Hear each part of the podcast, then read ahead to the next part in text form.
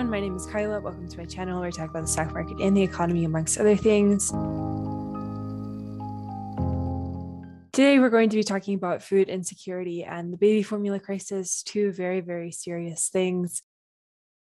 This post is in partnership with Crowd Health. Healthcare is super important, and unfortunately, it's no longer just between you and your doctor. It's sort of become a political tennis ball of sorts, and it's super important to consider. Healthcare bills are really high because essentially misaligned incentives. There's an incentive for them to want bills to rise because they make more money. They're profit maximizing entities. It's economics, unfortunately, and they can only increase profits essentially by raising your price at the most baseline level. It's no mystery as to why healthcare prices are increasing. So, one option is Crowd Health. So, pay one low monthly total, less than $200 most of the time, to fund an account that is yours. You can choose whatever doctor you want. And if you have a big bill, Crowd Health will crowdfund that bill for you so you can pay the doctor or the hospital quickly. You have a personal care advocate who takes care of your questions, and you can say goodbye to big call centers and schedule a call with your care advocate and talk to that same person every single time. Stop supporting the broken health insurance industry with your hard earned dollars. Go to joincrowdhealth.com and experience freedom from health insurance. Right now, you can get your first three months for just $99 per month. That's almost 50% off the normal price and a lot less than a high deductible healthcare plan. Go to joincrowdhealth.com and use the promo code Kyla at sign up. That's joincrowdhealth.com, promo code Kyla. And of course, disclaimer Crowd Health is not health insurance, it's a totally different way of paying for healthcare. Terms and conditions may apply.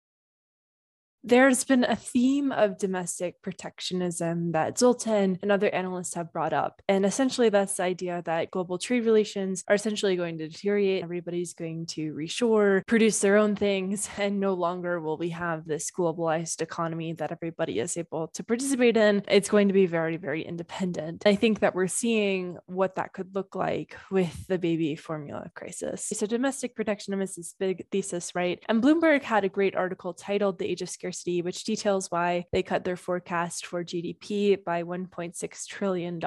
And they're basically talking about how we're kind of running out of everything and that there's a lot of factors behind the fact that we're running out of everything. There are a few core drivers around this. So, strained resources and supply chains. So, supply chains were disrupted by the pandemic and exacerbated by the war. They rely on just in time everything, which only works if everyone is at least pretending to get along. And that's clearly no longer the case. There's input shortage shortages. So not only is there a shortage of like raw materials, but that shortage of raw materials leads to a shortage of finished goods, uh, which leads to inflation. And there's energy underproduction. Energy is a common denominator, and we clearly just don't have enough of it. And the pandemic. So the pandemic put tremendous pressure on the world economy, energy production, and more. All of that has led to a mismatch between supply and demand, both in terms of the labor force and actual physical production, contributing more to inflationary pressure. And then monetary policy. So fiscal and monetary policy policy was very easy during the pandemic, as rightly so. But that created an inflationary bullwhip. Part of that is due to a lack of leadership clarity at the Fed, but part of that is due to the sheer amount of stimulus that was unleashed. And then there's war and wartime sanctions. So it turns out when you invade your neighbor, there are pretty much disastrous consequences. The loss of human life, as always, is number one. But Russia and Ukraine are both large producers of resources, of fertilizer, wheat, oil, and a war disrupts the flows of all that,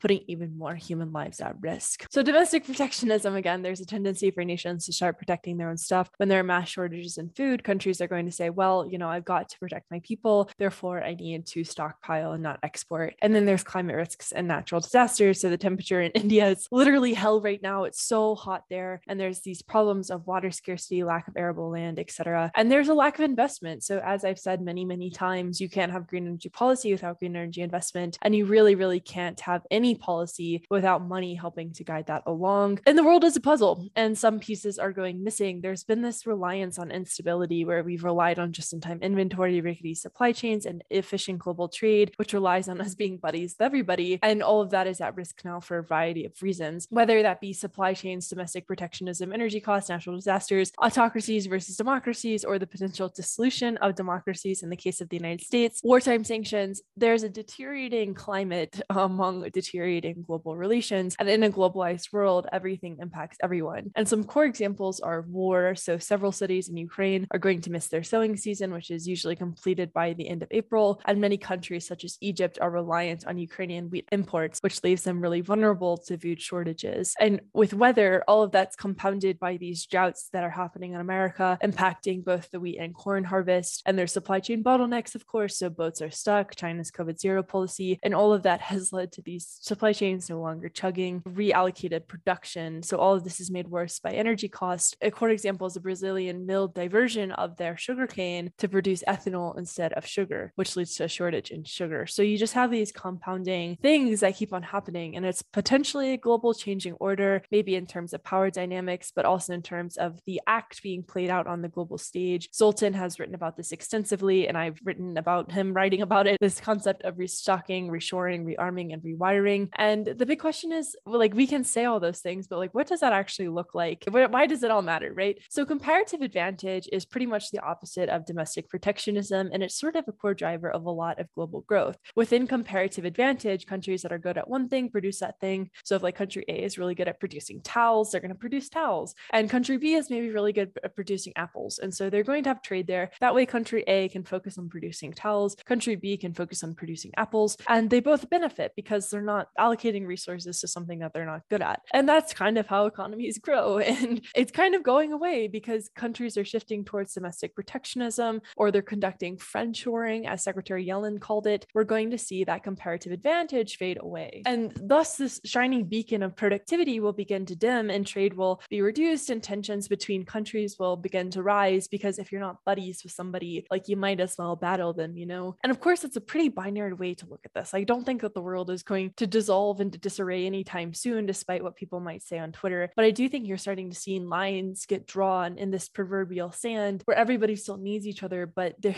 it won't be fire and brimstone, but it will be an important thing to pay attention to. And there are these concepts of common denominators. There are common denominators to everything in the world, and we are running out of most of them, at least in the way that we currently produce. So I made this court inputs triangle, and water is at the bottom, oil and energy, and then fertilizer and labor. So water is the most important thing of anything, right? Like it's a large problem that a lot of nations are facing, a lot of states in the United States are facing, where it's a long term problem from environmental degradation, this water scarcity issue. Water is entirely necessary for human life and the production of all goods. And because of climate impacts and irresponsible usage, supplies are continuously at risk. And then that gets into oil and energy. So oil is a baseline input to most processes, and that's been exacerbated by the war and post pandemic demand. And we're sort of facing a shortage of oil. OPEC Plus cannot produce more because of a lack of spare capacity, they say. I think it's mostly because of misaligned incentives. And the US shale industry is practicing capital discipline. Iran and Venezuela are politicized sources of oil, but they could help to stem shortages and price volatility. Within fertilizer, Russia is a huge producer of fertilizer as well as wheat and other core inputs for production. This is a dilemma for obvious reasons, but it's also because Russia makes so many equations whole. The inputs to fertilizer, fertilizer itself, oil, etc., and all of that is at risk. And labor, of course. So labor people are the most important thing. And there's other variables too, like how we treat these core inputs. Employ America wrote a really great blog post on this titled The Physical Capacity Shortage View of Inflation that described how inflation is largely a result of the shortage of physical capacity. Essentially, a lot of plants and equipment are abroad versus within domestic land. So if something happens, it's going to be even worse because that thing is so far away. Infl- as they wrote, inflation is most proximately a reflection of insufficient physical capacity. Additional availability of domestic labor could prove marginally helpful, especially in oil field services and single family home residential construction, but is nevertheless not critical to unlocking the physical capacity constraint on production. So the idea is yes, like provide more labor, but mostly reshort and invest in some elements of physical capacity so it isn't as prone to shock. But the big thing here is all of this compounds. The problem is everything piles within itself. So production issues, water scarcity, fertilizer shortages, it's not as simple as just fix one thing and make everything better again. According to the World Resources Institute, by 2050, global demand for food will be 56% higher than it was in 2010, and the world will need to feed 2 billion more people. There's the potential for global food shortage, which goes hand in hand with political instability. It also highlights the deterioration of the global environment made worse by Russia's invasion. Everything is more expensive, and food costs are expected to rise 5 to 6% this year, according to the USDA. And that's largely the byproduct of import dependency. So, in a globalized world, you can rely on other countries for inputs and commodities. And when times are good, that's good. But when they're not, it's really bad. And there's also supply chain dis- disruption. So everything has become increasingly difficult to get the necessary materials for. And I know I've said this like a million times by now, but there's also climate conditions where you have this water scarcity, you have the lack of arable land and the lack of sustainable production. So really the most important thing here is that the way that we treat earth now simply cannot continue. And with 30 to 40% of food going to waste, there's a lot of room for improvement here. Most developed nations are very used to a world where everything comes as needed. Like we have Amazon two day shipping, uh, and we can waste as much as we want. there's a reason that Shein has a $100 billion valuation, and it's on the basis of human waste. But these elements of deglobalization, commodities as reserves, and a redrawing of power hierarchies challenge all that. And that impacts not only food sources, but semiconductors, raw materials, and more. And I think a really horrific example of what this kind of looks like is the baby formula crisis. So the baby formula crisis began in February when Abbott recalled some Similac, Elecare, and Alimentum, sorry if I said that wrong, in infant formula on reports of babies getting bacterial infections. Really bad, like terrible. Bacter bacteria was found throughout the plant, but not necessarily in the baby formula area. So Abbott was like, oh, there's no evidence to link our formulas to these infant illnesses. You know, of course they're going to say that. And the plant is now being reopened, but it will take about two months for the baby formula to come back online. And the plant shutdown was not, you know, that wasn't the, it was a core driver, but it wasn't like the core driver. The plant shutdown compounded the supply shock that began with the pandemic, labor inputs, logistics, and ex- exacerbated by trade policy. Nearly 50% of formula is out of stock. That's really bad is worse in cities in Tennessee with out of stock rates near 60% and averaging around 50% in cities like Houston, Phoenix, and Richmond. Datasembly has a lot of really good data on it. And here's a graph just to show you what that out of stock rate looks like, meaning that there's just not baby formulas in those places. Um, and this is a core example of terrible regulation, terrible trade policy with a few attributes. So, contamination, having contamination at a factory is a very, very big deal. That's the reason that the Abbott plant in Michigan shut down. This Michigan plant produces about 50% of Abbott's formula, and Abbott produces about 40% of the US supply of baby formula. So it was a literal recipe for disaster. It was con- concentration and contamination messed all of that up. And the contamination was first detected in September, as reported by Bloomberg, and the FDA waited until now to do anything about it, which is just like horrible. It's really bad. The government, so the US government buys about 50% of all baby formula through a program called WIC, which helps lower income women get help for their babies, lower income families. But they can only purchase a certain type of formula. Abbott, you'll see uh, Abbott, the parent company behind the plant shutdown, has two thirds of these WIC contracts. Of course they do. It's largely formula for babies that had special nutrition needs. So there isn't a lot of alternatives if this formula all of a sudden, I don't know, gets contaminated at a factory. So this really impacts, of course, lower income families because they don't have the resources to go to eBay or to pay for other solutions. And to note, 70% of all babies in this WIC program are partially reliant on formulas. I gathered the data from the WIC site here in this Google sheet. If you want to go check it out, you can see how reliant we are on formula, how reliant these families are. This gets into market consolidation. So, part of the problem with the baby formula situation is that four companies control 90% of the supply due to a combination of tariffs, restricted trade, and that's definitely not a super diverse market. So, of course, there's going to be a lack of supply. So, when one plant shuts down, like with what happened with Abbott, and all of a sudden you, you don't have baby formula. And this is concentration. So, the way that US regulation happens in the baby formula market is not, I know it's it's going to be unpopular to say, but it's true. It's not a result of capitalism. It's actually a result of terrible regulation that theoretically prevents capitalism from doing what it's supposed to do, theoretically. I don't know what capitalism would do in this situation, but capitalism theoretically should be able to come in and be like, hey, actually, you know, like here's innovation in the baby market. But because of the regulators being so stringent and inflexible, there's little room for new entrants or innovation in space because, like, why would you want to deal with the FDA? So this gets into protectionism where we restrict formula imports from everyone, the EU, Canada, and we tack tariffs on top of it. So the US doesn't want to import formula from Europe because of, you know, profits or whatever, but apparently also the labeling is weird, which is just it's just ridiculous. And the EU is the world's biggest producer of baby formula and regulation is just like, no, that's not for us. And you might say, well, what about Canada? And the United States Mexico Canada agreement that replaced NAFTA of the Trump era and to the triumph of the dairy industry has restrained how much baby formula Canada can export to the entire world. And they actually kneecapped their entire entire industry in the process because why would you build in an industry that can't export its product anywhere? If you think about the regulation of this, the FDA heavily regulates the space to the point of making it move backwards. And to caveat, like regulation is super important and regulating things that babies eat is super, super important. But the FDA is doing way too much in the wrong areas and they should spend more time worrying about the Abbott factory contamination and less time seizing, honestly, perfectly safe European baby formula. And I know I just started like yelling right there, but it is so frustrating to me that this is like a thing. There's parents that are resorting to drastic measures to try and find solutions to feed their babies. Babies need all the nutrients that they can get to develop, and cow's milk is not a great source of iron. Bloomberg points out, and diluting formula dilutes the nutritional value of it and more. And breastfeeding is not as easy as people think it is. You can't just turn these on and they start working. Some babies need the supplements of formula, they have allergies, and some mothers can't produce formula, and some families do not have a mother in them. So they rely on formula for their babies. It's not as simple as just, oh, what if we return to the olden times. And if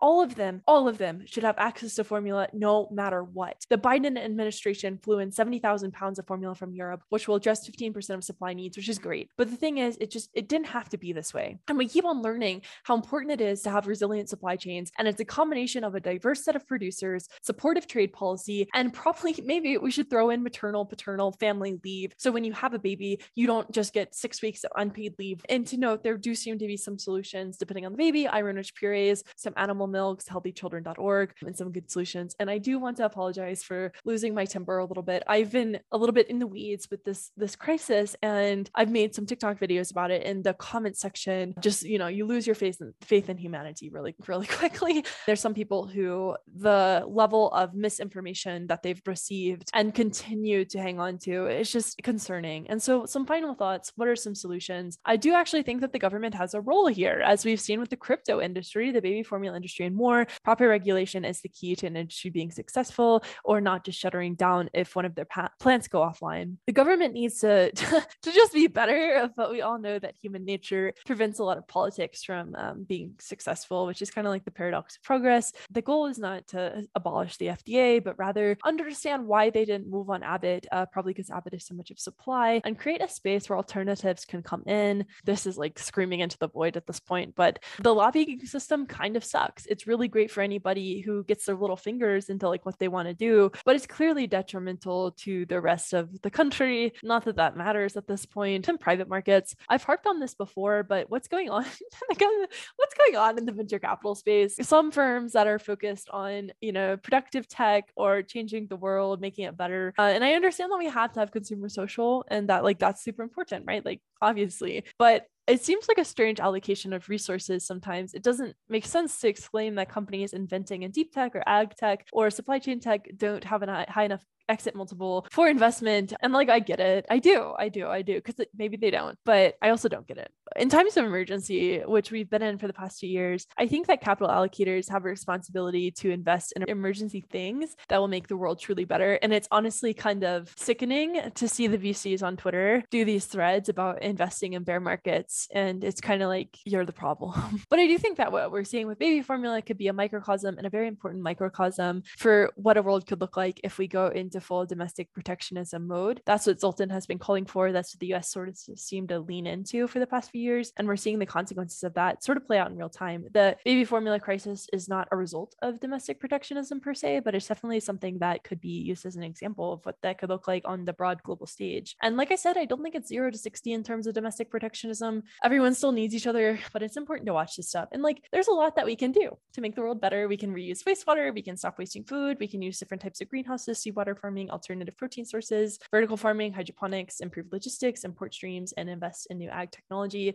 Because ultimately, the world is as good as we make it. And so we should make it a very good world indeed. Yeah, thanks so much for hanging out. And I apologize for getting my temper a little riled up during the baby formula discussion. It's just really sad and upsetting for me. And I think for, you know, my friends that have babies and for friends that are thinking about having babies. And it's like one of those things where it's like, I, the world is unfair. The world is always going to be fundamentally unfair. And, it, you know, if you look at developing nations, this is constantly a crisis for them. So there's just so much that, so much work that has to be done. There's things that we can do to make it better. So thanks so much for spending time with me. Thanks so much for hanging out. And I hope that you're doing well. And I'll talk to y'all soon. Bye.